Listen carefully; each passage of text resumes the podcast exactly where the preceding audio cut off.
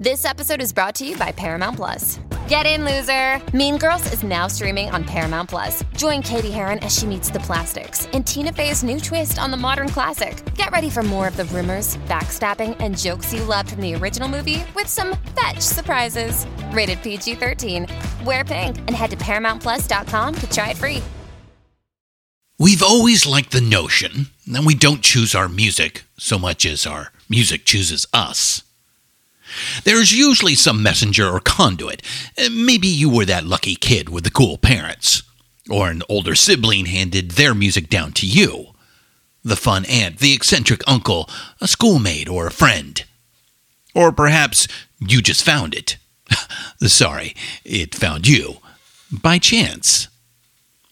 It's a formative experience in a young life, like your first love or your first kiss, first broken heart, first album, or first CD, or first shared playlist. Just let me hear some of that rock and roll music. Any old way you choose it. It's got a backbeat, you can't lose it.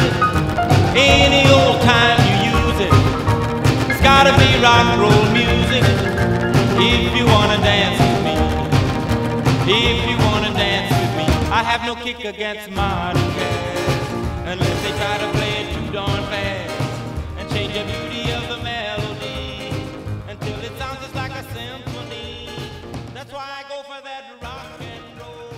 Hello, my name's Christian Swain, and I am the rock and roll archaeologist. And I'm not the only one. If you're here, then you too are at least a digger, if not a full blown rock and roll archaeologist yourself. We are all about to go on a decades long journey. I began my higher education in rock and roll at the Fabulous Forum in Los Angeles, California. My first concert was Queen on their 1978 tour. Yeah, pretty special. Um, But I bet your first concert was just as special to you as Freddie Mercury and the boys were to me. This podcast series is not confined to just rock and roll, though, or any genre or artist for that matter. Uh, We'll use a wide lens and take in the music, the culture, and the technology of the late 20th century, and we'll move on into this century too. I mean, why not? Long live rock and roll, yes? We'll start with a simple question How does rock and roll affect the larger society, and how does the larger society affect rock and roll? That question will spin off lots of other questions. When, why, and how did this music come about? Why was it so popular for so long? How did it morph and change and progress? How did it take on causes and or shed them over the decades? How did it reinvent itself several times? How did it influence culture and vice versa? On and on. We'll answer these questions through the eyes of rockers and writers and record industry types. Um, but more than any other perspective, we want to celebrate and elevate the fan's perspective because that's what we are. We're rock and roll fans. This podcast is intended to be education and commentary. It will discuss adult themes and may use coarse language.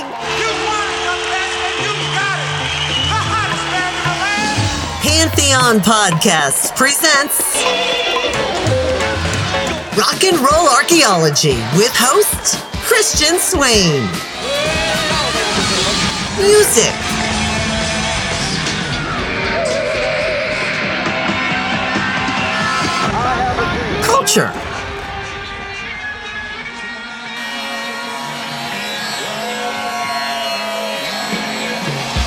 Technology.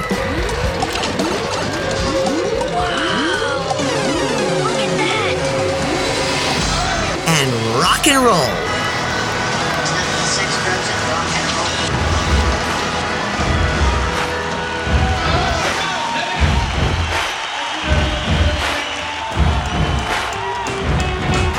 And now, on with the show. Hey, hey, diggers. Welcome to episode one Redux. What you're about to hear is our best effort at telling the complete history of rock and roll. Crazy, I know. Uh, we're a couple of old school fans with plenty of rocker cred making an audio documentary podcast. We'll do a lot of storytelling. We'll meet some people and learn about their lives. We'll sprinkle in some history and some explanatory technical stuff about music theory. Uh, don't get scared away by that. Uh, it's not like you have to have a degree in music or anything like that. We'll keep it fairly simple there. Finally, and most importantly, we'll try to give you some big picture stuff set the the elements in context with commentary on the times and how music and culture interacted. That is our big thing. It's a long, crazy ride through half a century plus, taking in music, culture, and technology.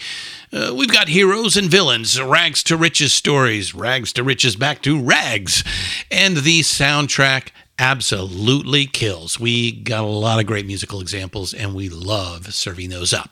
So, that's it. Let's get to it. Short and sweet. Let's take our first steps. I give you episode one of Rock and Roll Archaeology The Precursors.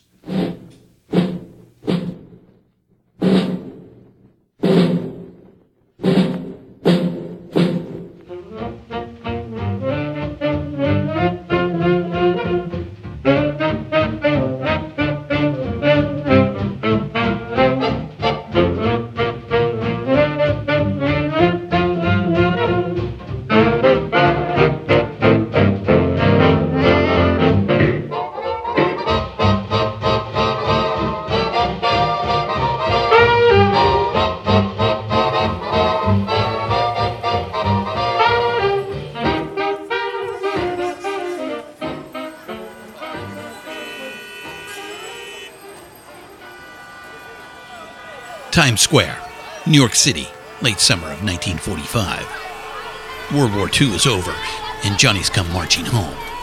The tragic telegrams no longer go out to American families. The dormant industrial capacity of America, pent up by a decade of depression, was then militarized and unleashed across the globe. It proved to be unstoppable. At war's end, America is a colossus, the only major combatant nation that came through the conflict with the homeland largely left unscathed. The only nation, at least for the moment, in possession of nuclear weapons. And even before the war ended, the fuse was lit for a different kind of explosion the demographic surge we now call the baby boom. That iconic photo of a kiss in Times Square captures the temper of the times. War's over. Time to get busy, Mama. The birth rate in America soared, and the boomer kids kept on coming for the next 20 plus years. These kids were raised on radio. The transistor was invented in 1947. Before long, radio sets were portable and almost absurdly inexpensive. And then television came along. At first, TV supplemented the medium of radio, but it wasn't long before it was the other way around. The development of the 45 RPM record in 1948 made the high capacity jukebox, 50, 80, or even 100 songs, possible, and production lines churned them out. Now it's something any small town burger joint or soda shop could afford to install. So once the war is over, in the span of a few short years, the technology is there for music everywhere in your room, in your pocket, in the car, on the jukebox, after school. It might seem quaint now, clunky and outdated compared to modern gear, but at the time, this was radically new stuff. And there's more change on the way. Just a few years later, American families will gather around the little screen and watch Ed Sullivan introducing Elvis, Chuck Berry, Buddy Holly, the Beatles, the Rolling Stones. Archaeologists often look at the tools of a lost civilization. They reveal much about how life was lived. So, right here, we take note of the transistor, the 45, and the jukebox, the emergence of broadcast television. These primitive tools are the precursors to our LPs, our CDs, and our iPods.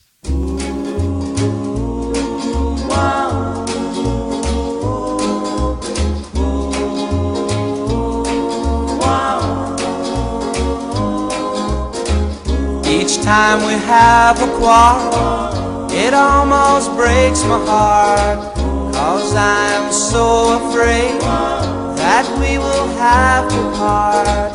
Each night I ask the stars up above, why must I be a teenager in love? One day I feel so happy, the next day I feel so sad. I guess learn to take. Teenager. Oh, we didn't know this going in, but prior to the middle of the 20th century, there was no such thing as a teenager. Well, there was no such word. We're pretty sure actual teenagers have always been around.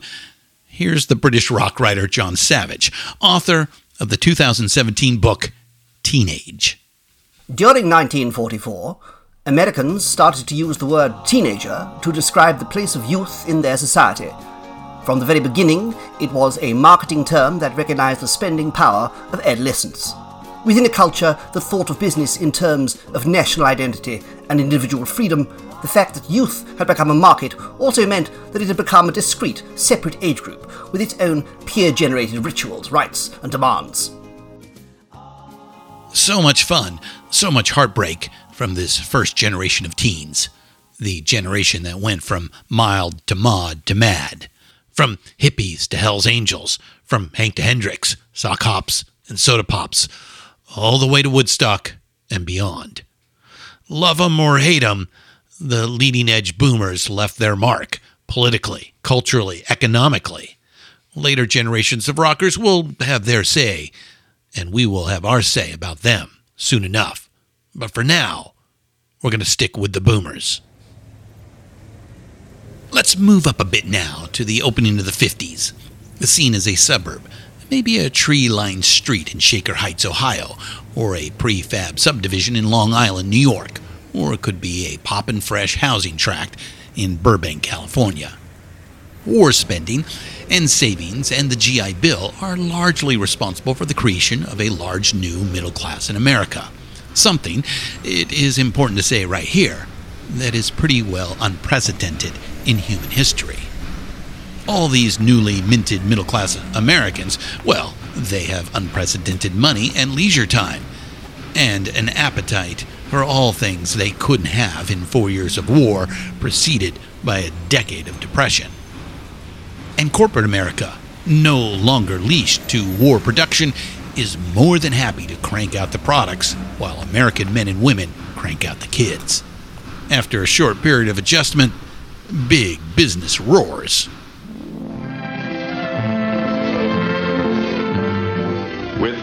Timing, Chevrolet introduces the new Motoramic Chevrolet. What's new?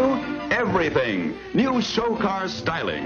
Three new drives. New synchromesh transmission, improved super smooth power glide, or new touchdown. This mythical, iconic Ozzie and Harriet, uh, white bread, middle class, middle brow, middle of the road, American family. This is the time, and these are the places for it. The organization man, two cars in every garage, the affluent society, an exciting new thing called television, and look, we can afford it. Affluence, leisure time, and every time you turn around, another kid moves onto the block. Someone has got to entertain these people.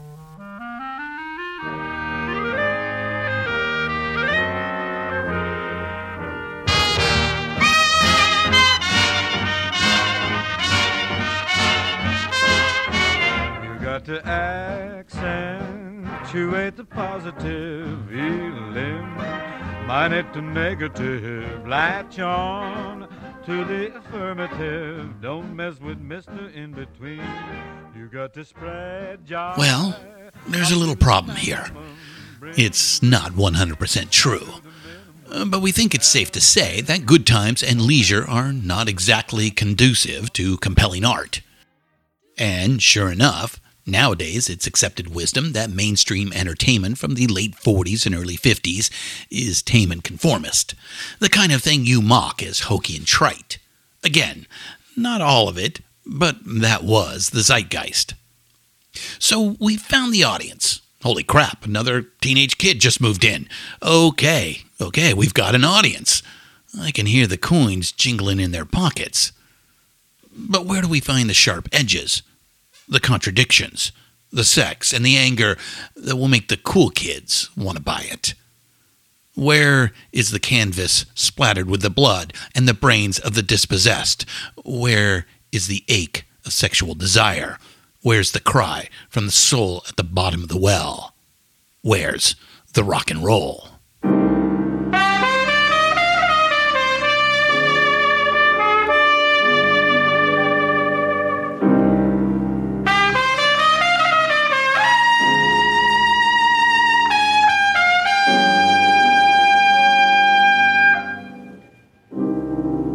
Southern trees bear strange fruit, blood on the leaves and blood at the root, black bodies swinging in the southern breeze. It turns out we don't have to look too far. The fruits of victory are not available to all in post war America. African Americans serve and fight overseas only to come home to an America that still denies them their rightful place at the table. There are small beginnings, cracks beginning to show. Jackie Robinson breaks into Major League Baseball in 1947.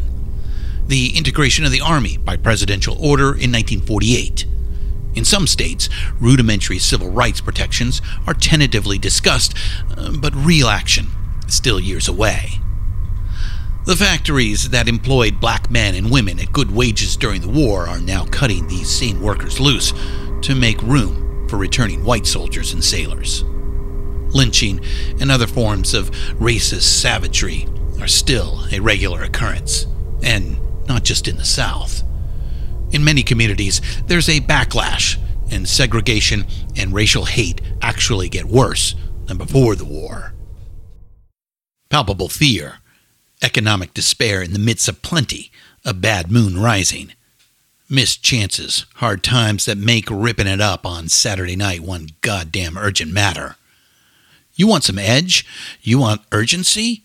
You want something deep inside that must be expressed and cannot be denied?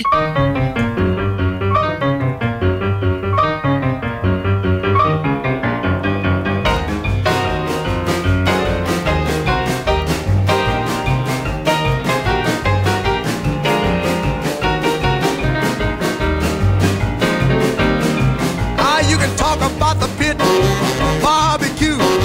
The band was jumping, people too. Ah, mess around. They're doing the mess around. They're doing the mess around. Everybody doing the mess around. Ah, everybody was juice.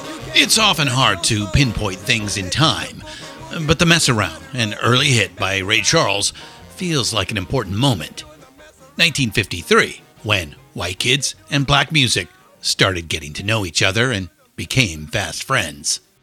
Ray Charles, crossover artist before anyone knew the term crossover artist. Speaking of crossovers, the crossover in music reflected a much larger crossover, an exodus, uh, more accurately, that caused an entire population to shift places and associations the Great Migration. By 1930, the year Ray Charles was born, the Great Migration of African Americans out of the rural South to the cities of the North, the Great Migration, had been underway for at least a decade. We'll get into this in detail in a later chapter. But for now, suffice it to say that this is a huge factor in setting up the rise of rock and roll. Eventually, Ray Charles was carried along on this wave, but he was stuck in the Deep South until his teenage years, when his musical talent advanced far enough to buy him a train ticket out.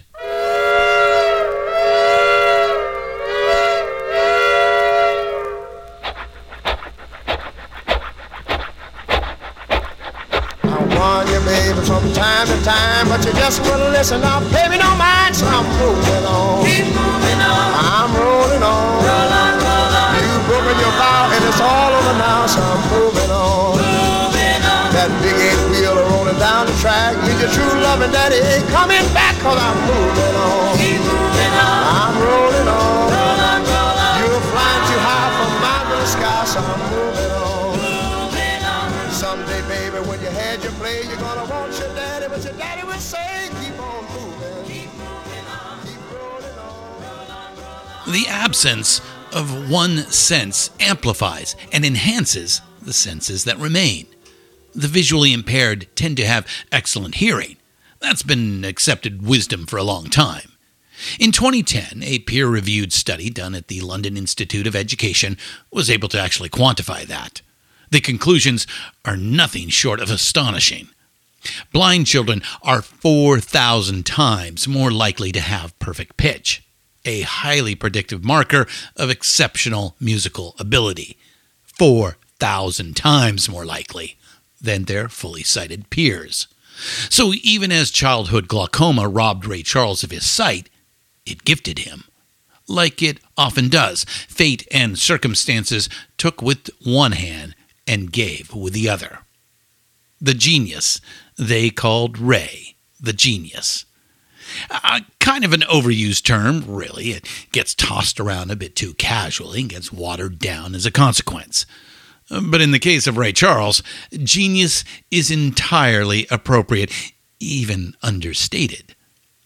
And when you consider the hellish circumstances of his early life, the things he had to overcome, well, it transcends genius. It goes beyond greatness. It's like a, a one in 10 billion thing. I was born with music inside me, Ray would sometimes say. That's the only explanation I know. Here's the musicologist Henry Pleasants, author of The Great Singers from the Dawn of Opera to Our Own Time. It is the singing of a man whose feelings are too intense for satisfactory verbal or conventional melodic articulation. He can't tell it to you. He can't even sing it to you.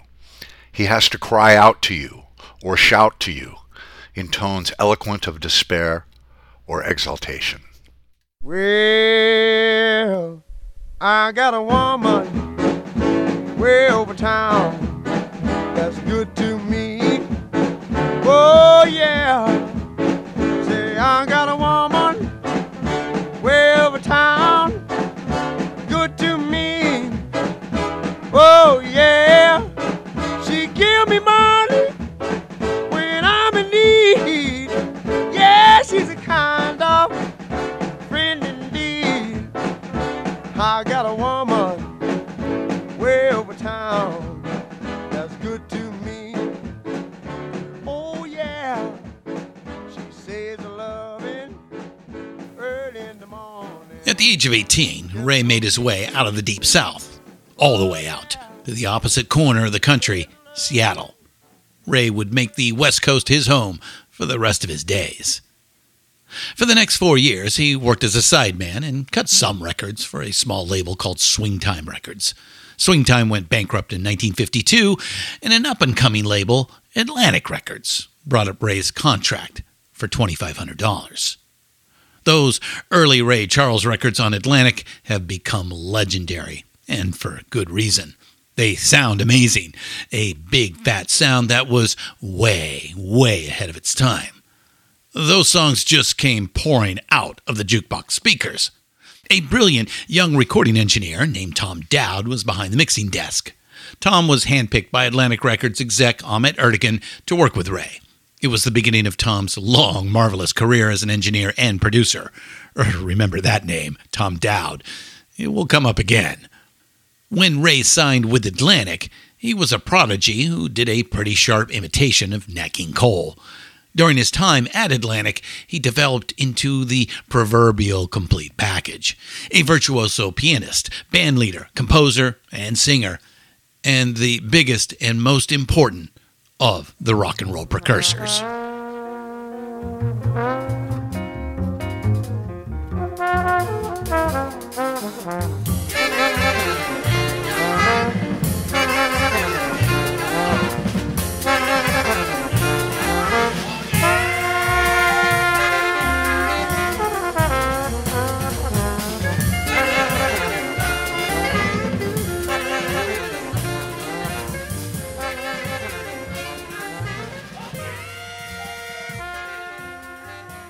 Meanwhile, back in white America, if you listen carefully, there are whispers and hints foretelling the coming upheaval in popular culture.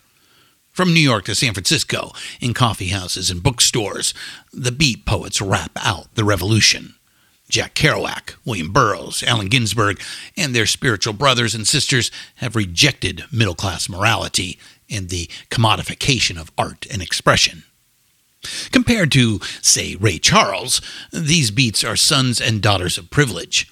Ginsberg grew up middle class and studied at Columbia. Former altar boy and football star Jack Kerouac, similar story. Their anguish is the pain and anger felt by the bright and the sensitive who encounter injustice. And they give voice to a thought that has long bubbled below the surface, something taboo in the America of that time. This is all fucked up. We don't have to live like this. Through art and example, they reject materialism, trash convention, and embrace hedonism. They burn with anger at the shabby, unjust treatment of their African American brothers and sisters. They're activists for gender equality and for an end to the marginalizing of gay and lesbian Americans. I saw the best minds of my generation destroyed by madness, starving, hysterical, naked, dragging themselves through the Negro streets at dawn looking for an angry fix angel headed hipsters burning for the ancient heavenly connection to the starry dynamo and the machinery of night. Howl and Other Poems was published in 1955, but Ginsberg had been workshopping and honing it for years. Like many things we will discuss in this episode, it fermented and churned below the surface for some years before busting out in the mid 50s. You made me cry when you said goodbye. Ain't that a shame? My tears feel like rain. Ain't that a shame?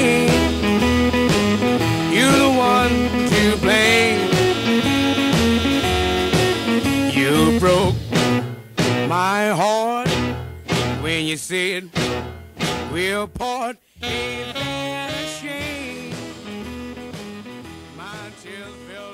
Now, our tour of hard times takes us across the pond to the United Kingdom.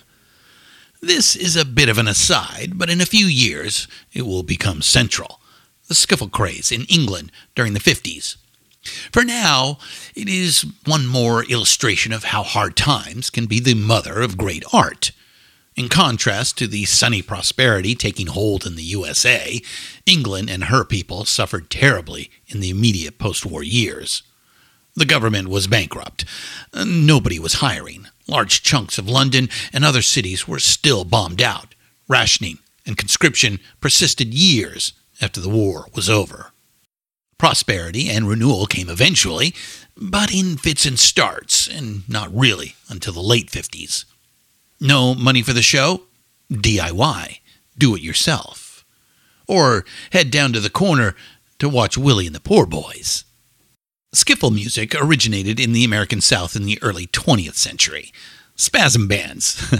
I love that. Spasm bands, or jug bands, or later on skiffle bands, played simple folk tunes in little clubs and cafes, and more often than not, on street corners.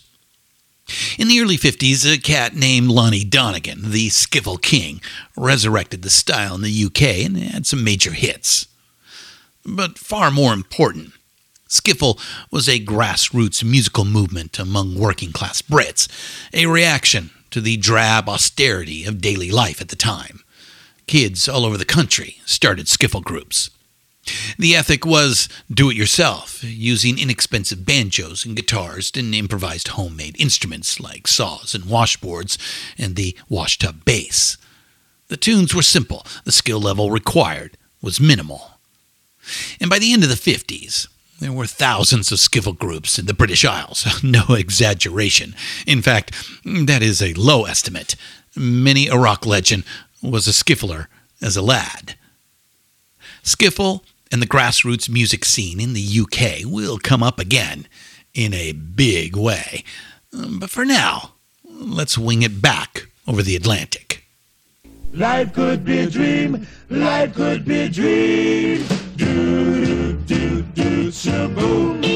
Life could be a if I could take you up in paradise up above. If you would tell me I'm the only one that you love, life could be a dream. Sweetheart, hello, hello again. Shaboom, and open we'll meet again. Boom, ding dong, ding dong, a lang, a lang, a lang. Oh, oh, oh, pip, a bip, a dip. Oh, life could be a dream. If only all my precious plans would come true. If you would let me spend my whole life loving you, life could be a dream. The term doo wop didn't come along until 1960 or so, but the musical genre got going in the 1930s. We'll use the term doo wop uh, as our shorthand. By the mid 50s, the vocal group sound, or doo wop, was well developed. The Ink Spots and the Mills Brothers, uh, with their polished shows and sweet four part harmonies, had hit after hit and sold out nightly. Like the skiffle craze in England, uh, doo wop became a grassroots musical movement on street corners all across America. It was sweet and fun, and especially popular in the Northeast. Seemed like every time you came around a corner in Brooklyn or Philly, there was a group of fellas hanging out and harmonizing. As the 50s went on, it spread out, and there were regional strains of doo wop. In New York and Philly, it had a definite Italian American flavor. Think Dion and the Belmonts. And on the West Coast, young Latino singers took it up.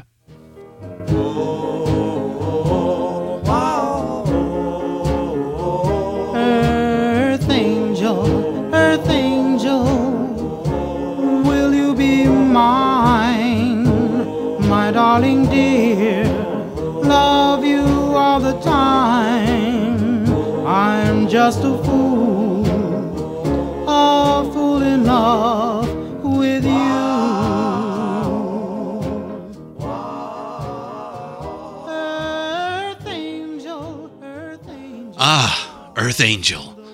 It's the perfect example of the classic doo wop chord progression 1 to the minor 6, to the 4, to the 5. If you're a guitarist, play a G chord, to an E minor, to a C chord, to a D, one measure on each chord in 3 4 time.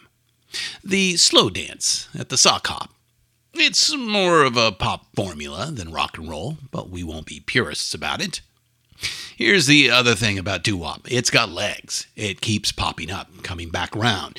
You can hear doo wop strains in James Brown's first big hit, Please, Please, Please. Lots of early Motown and Atlantic soul hits had the doo wop DNA. The Beach Boys had several big doo wop hits in the 60s, notably Surfer Girl, which cops the same classic progression and 3 4 time signature. One of our all time favorite iconoclasts, Frank Zappa, made a whole doo wop album in the early 70s called Cruisin' with Ruben and the Jets. It somehow manages to savagely mock doo wop and pay loving tribute to it all at the same time. Manhattan Transfer and Billy Joel had top 10 hits with the doo wop sound during the 80s. Huey Lewis scored his own top 10 with a remake of Curtis Mayfield's It's All Right in 1993. Sweet, radio friendly harmony singing, it just never goes out of style. We love it too, but we're rockers through and through, so we go in more for that soulful blues stomp and holler. Hit it, Big Joe.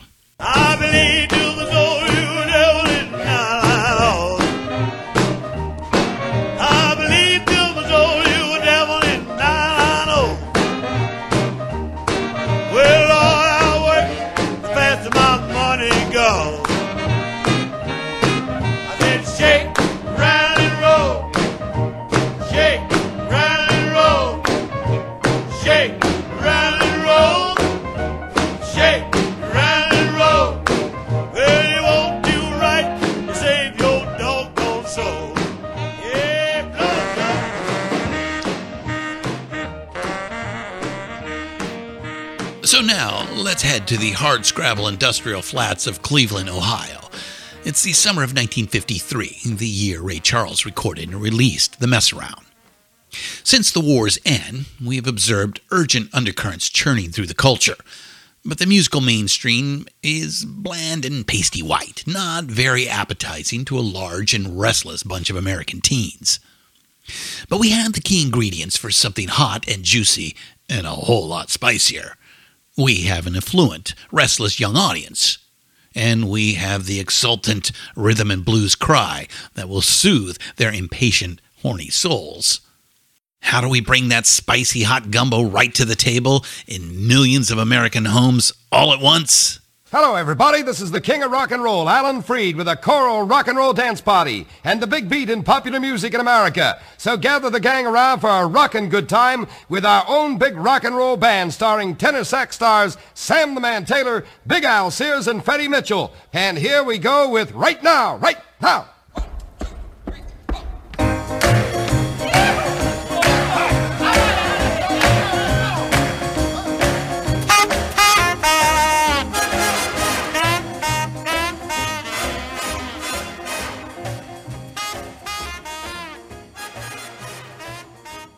Summer of 1953, the Moondog, Alan Freed, had a smash on his hands. It had been one incredible year. Up until the spring of 52, Freed was a regional DJ of modest accomplishments, a minor local celebrity in Akron, Ohio. For the last year or so, he had been hosting a late night show to a small but fanatically devoted audience in Cleveland. He had originally come to Cleveland to try to break into local television, but no takers. Alan ended up working the graveyard shift at a music station, mainly because it was the only gig he could get. He had not left his Akron show on good terms. He was relatively young, early 30s, and a bit on the frenetic side. Not really tame by today's standards, but compared to his peers at the time, he was pretty revved up.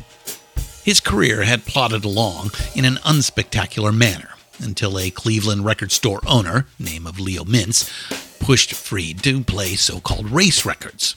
That is, rhythm and blues records by African American artists.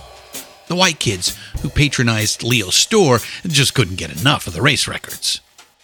In July of 1951, Freed premiered the Moondog House on WJW Radio, a late-night show featuring R&B records and sponsored by Record Rendezvous, Mintz's store in Cleveland.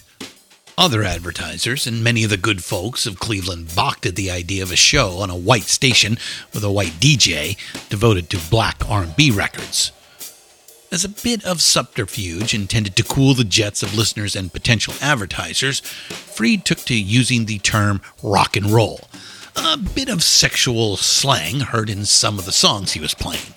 Whether or not Freed realized he was promoting the use of a double entendre for doing the nasty is impossible to know. We'd like to think he knew exactly what he was doing and secretly enjoyed the hell out of it.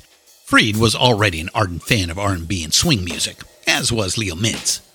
We want to point out that while both men saw a commercial opportunity, no doubt they were also fair-minded gents who loathed race segregation in America and they were genuine fans of the black musicians they were playing and promoting.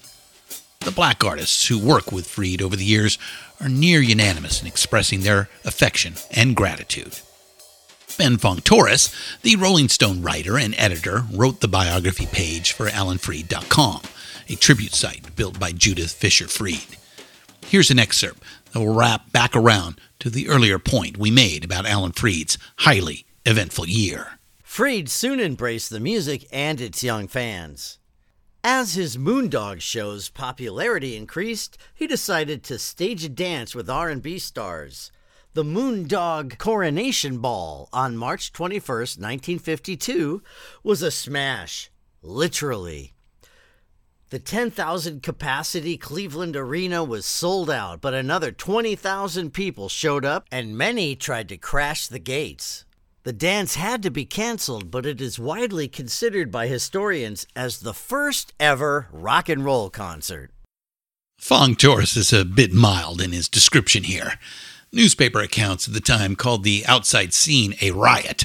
The show itself lasted exactly one song.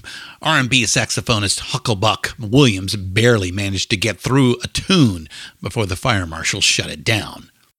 Freed apologized for the debacle on his show the next day, but we're pretty sure there was a sly grin or two being flashed around the studio, because that was when Alan Freed, to use a modern expression, started blowing up. It was also a mixed race event, The crowd was about two thirds white and one third black in composition, something almost unheard of back then.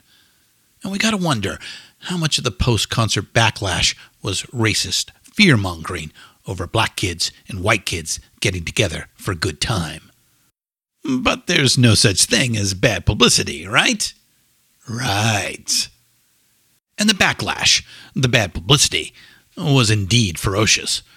But while stodgy editorialists clucked disapproval and politicians professed outrage, while preachers promised damnation, Alan Freed's ratings skyrocketed. By the summer of 1953, tapes of his shows were making it to New York City stations and elsewhere, and airplay on the Moondog Show was enough to get a record jumping off the store shelves. A year later, Freed was behind the mic at New York's most powerful all music station, WINS, and the Moondog Rock and Roll Party Show was nationally syndicated. A write up in Life magazine anointed him the founder of the rock and roll craze, and the legend was codified. So, we'll hear from Alan Freed again.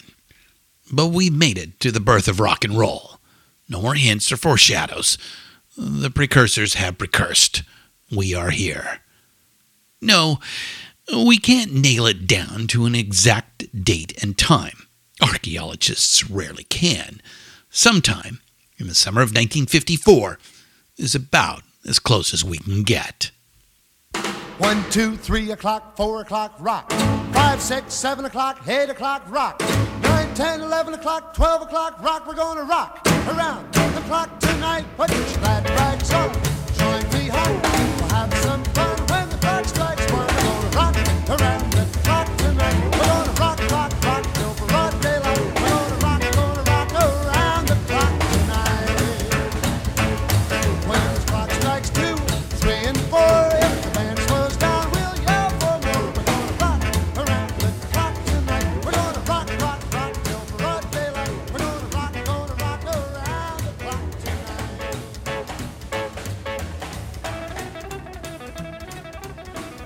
Bill Haley can fairly be described as a journeyman musician of modest talent, but with a lot of drive and ambition. Like the guy we just met, Alan Freed, Bill Haley was a frenetic ham, a born showman, a workaholic, and an alcoholic too.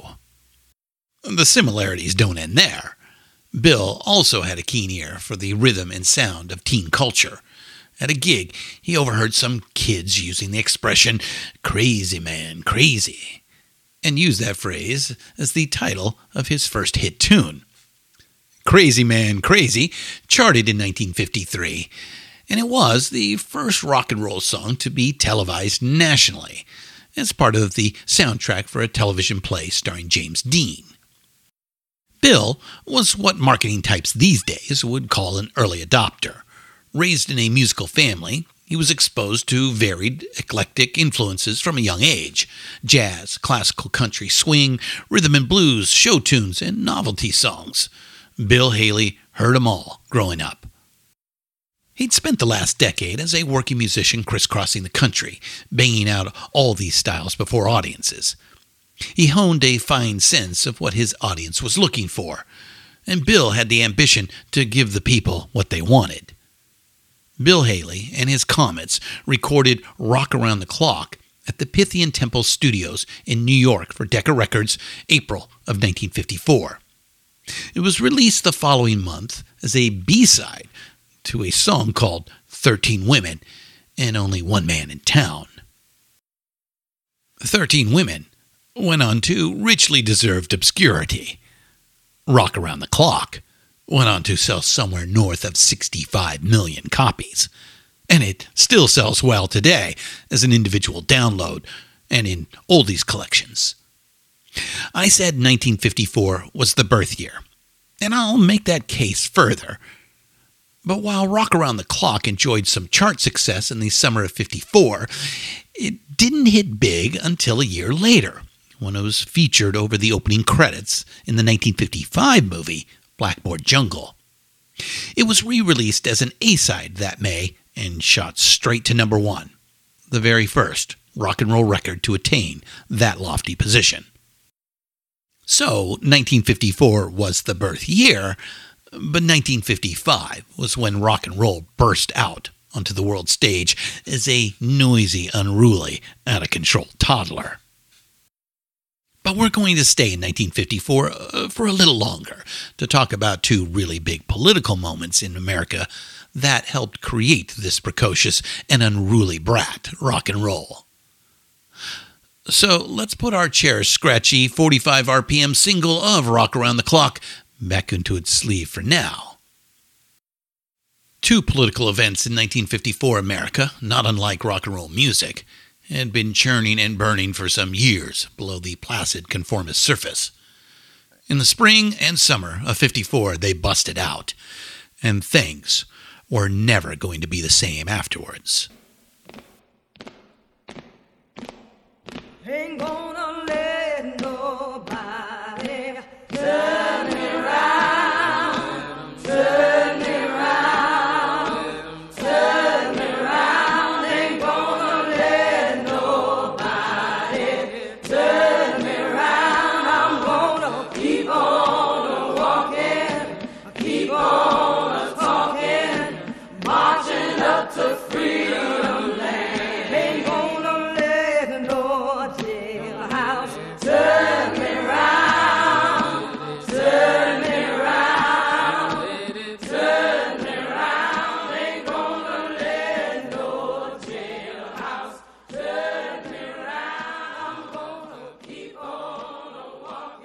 On May 17th, the Supreme Court of the United States published the long awaited Brown v. Board of Education decision.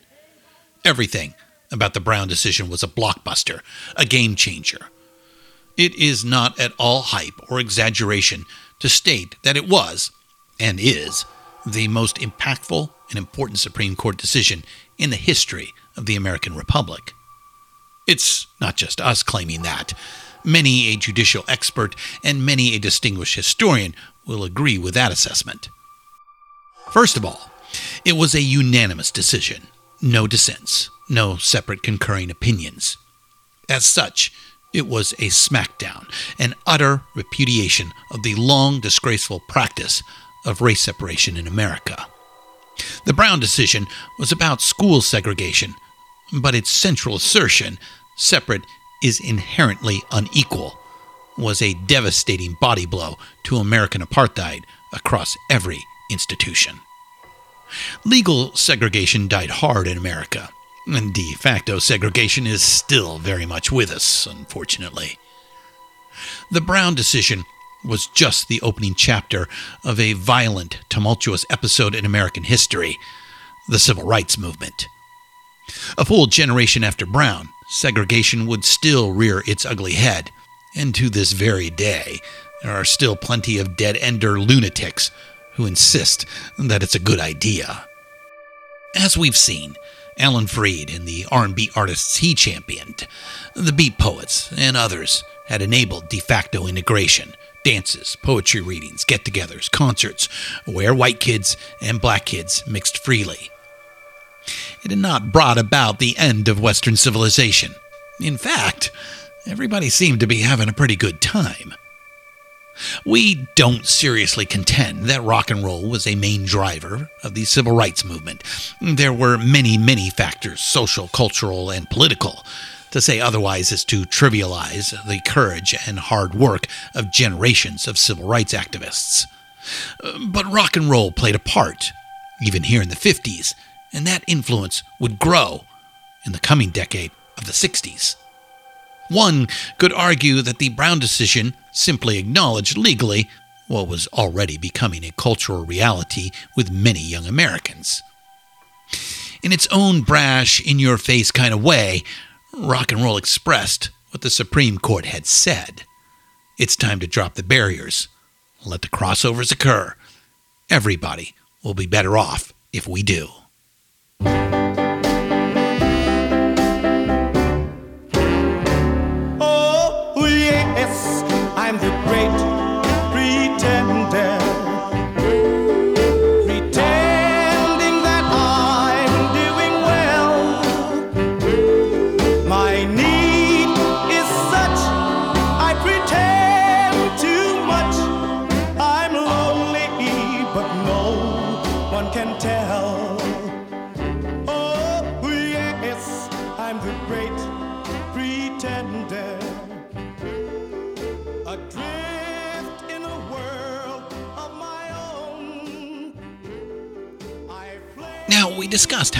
And hokey much of American popular culture was in those early post war years. Early rock and roll was, in large part, a response to that, a pushback. Fear of the communist menace was the big driver of this culture of conformity and the bland, colorless art and fluffy, inconsequential entertainment it inspired. Which leads us to our next topic McCarthyism, or anti communist paranoia in America.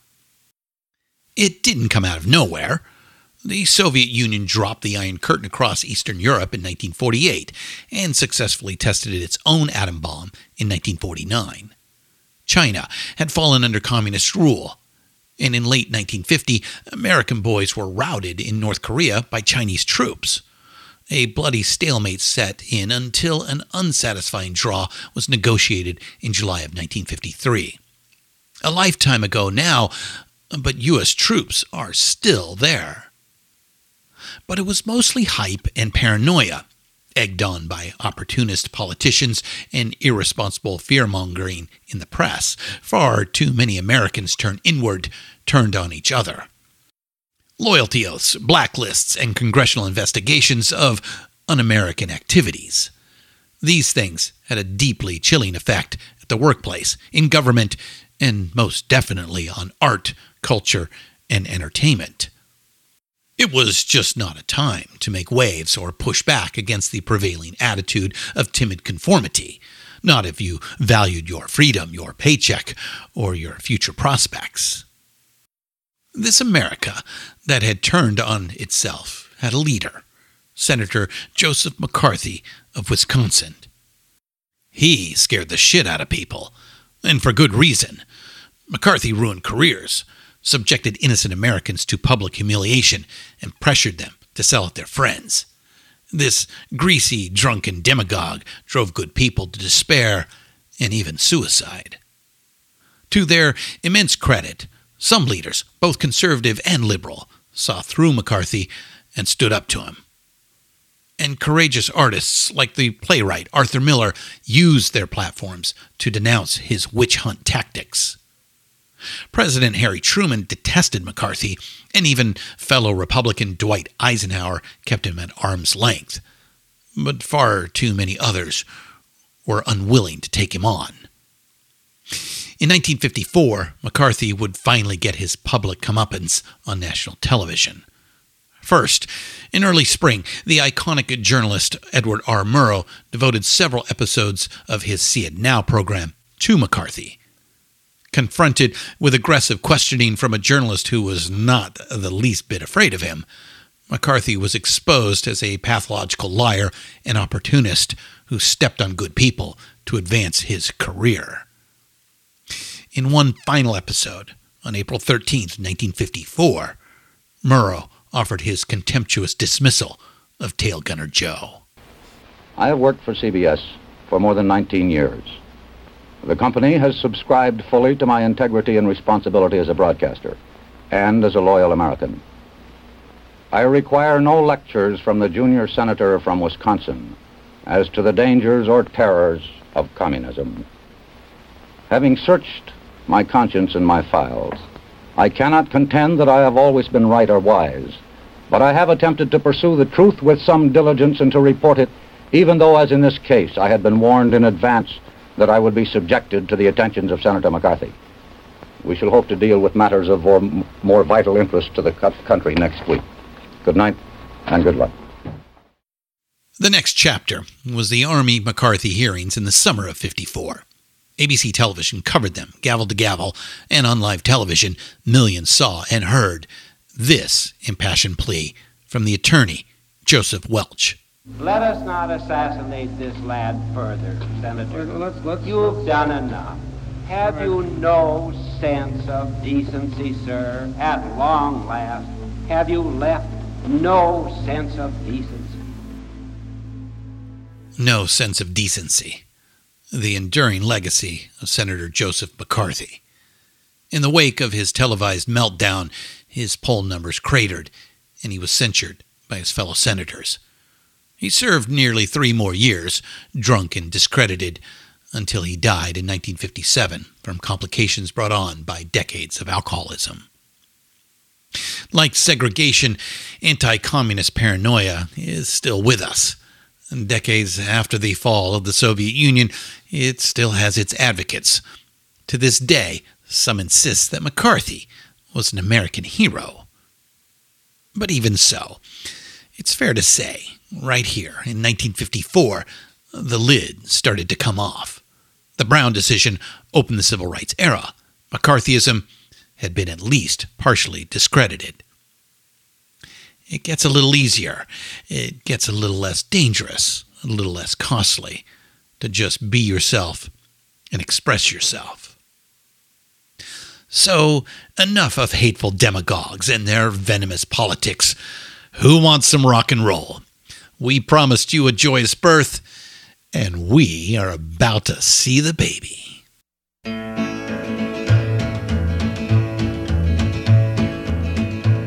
Well, that's all right, Mama. That's all right for you. That's all right, Mama. Just any way you do it, that's all right. That's all right.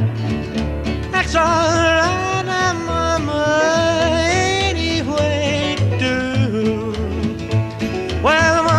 Done told me.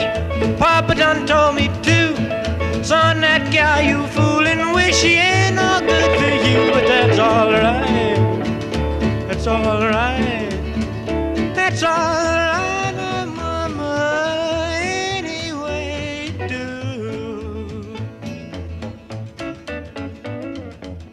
do. Scotty Moore brought him. Scotty, 22 at the time, was an ambitious young man from a musical family. He was a guitarist who worshipped the great Chet Atkins, wanted to be Chet Atkins.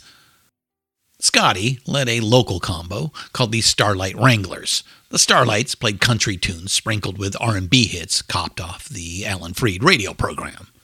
Scotty would drop by the Memphis recording service a couple of afternoons a week after he clocked out of his day gig. He'd have a coffee and pie with the owner, Sam Phillips, and the two men would talk music. One afternoon in early July, Sam told him, Hey, there's this kid I want you to check out for me. Lives with his folks in your neighborhood. Elvis Presley. Scotty had heard of Elvis, but that was about it. The name sounded absurd, like something out of science fiction, he later said, but Sam kept talking him up.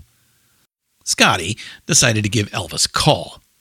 Peter Guralnick, author of Last Train to Memphis, takes up the story. On Sunday, July 4th, Elvis showed up at Scotty's house on Belz in his old Lincoln. He was wearing a black shirt, pink pants with a black stripe, white shoes, and a greasy ducktail, and asked, Is this the right place? when Scotty's wife Bobby answered the door. Scotty was impressed, even though he couldn't quite explain why. The kid could definitely sing. Like a lot of Southern boys, he had that gospel background. He could play a little guitar, too. He dressed flashy, and he was undeniably handsome and charismatic. But he seemed strange somehow. In a good way. Again, Scotty couldn't quite put his finger on it. He knew Sam wanted a report, so Scotty called him up as soon as Elvis left. Sam Phillips booked them for the next evening, July 5th, 1954. It was a long, mostly fruitless session.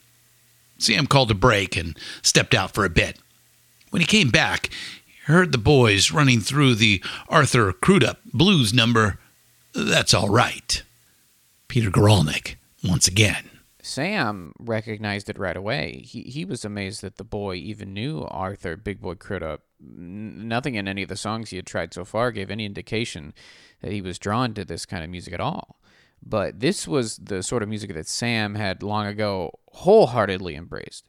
This was the, the sort of music of which he had said, This is where the soul of man never dies.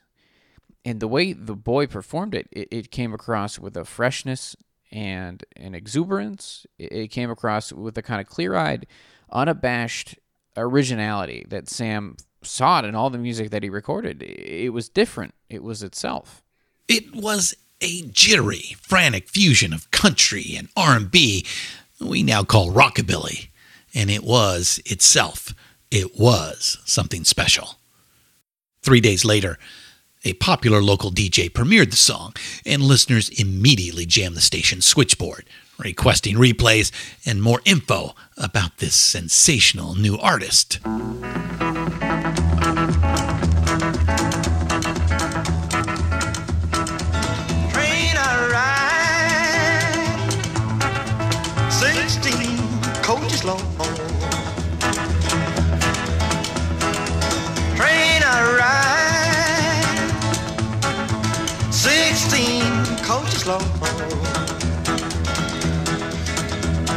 Long black train got my baby and gone. On July 17th, Elvis, Scotty, and bassist Bill Black took the stage for an unpaid showcase gig at the Bon Air Club in Memphis.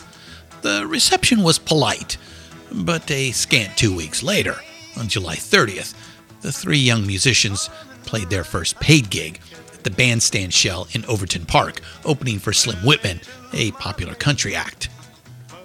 It was a big summertime crowd, and Elvis was nervous. His nervousness and a strong response to the backbeat made his legs shake. His wide cut pants emphasized the movements, and the crowd, especially the young women, just went bananas. Already a natural showman who could read an audience, Elvis started playing it up, shaking it up when he would move off the mic between verses. A signature song and a signature move. Destiny.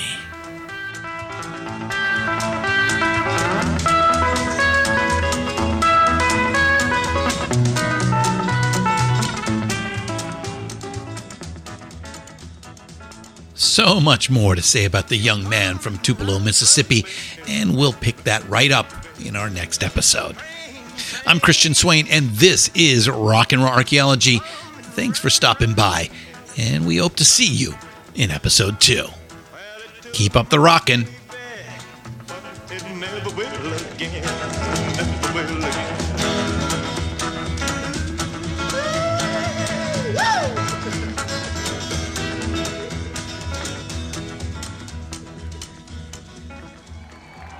Rock and Roll Archaeology is written by Richard Evans and Christian Swain. Produced and hosted by Christian Swain. All sound design and incidental music by Jerry Danielson at Busy Signal Studios. Find all of our shows, notes, and links at pantheonpodcast.com. All songs can be found for purchase or streaming wherever you get your great music. Please pick up these amazing tracks. Contact us on social at Pantheon Podcasts on Facebook and Instagram. Tweet us at Pantheon Pods.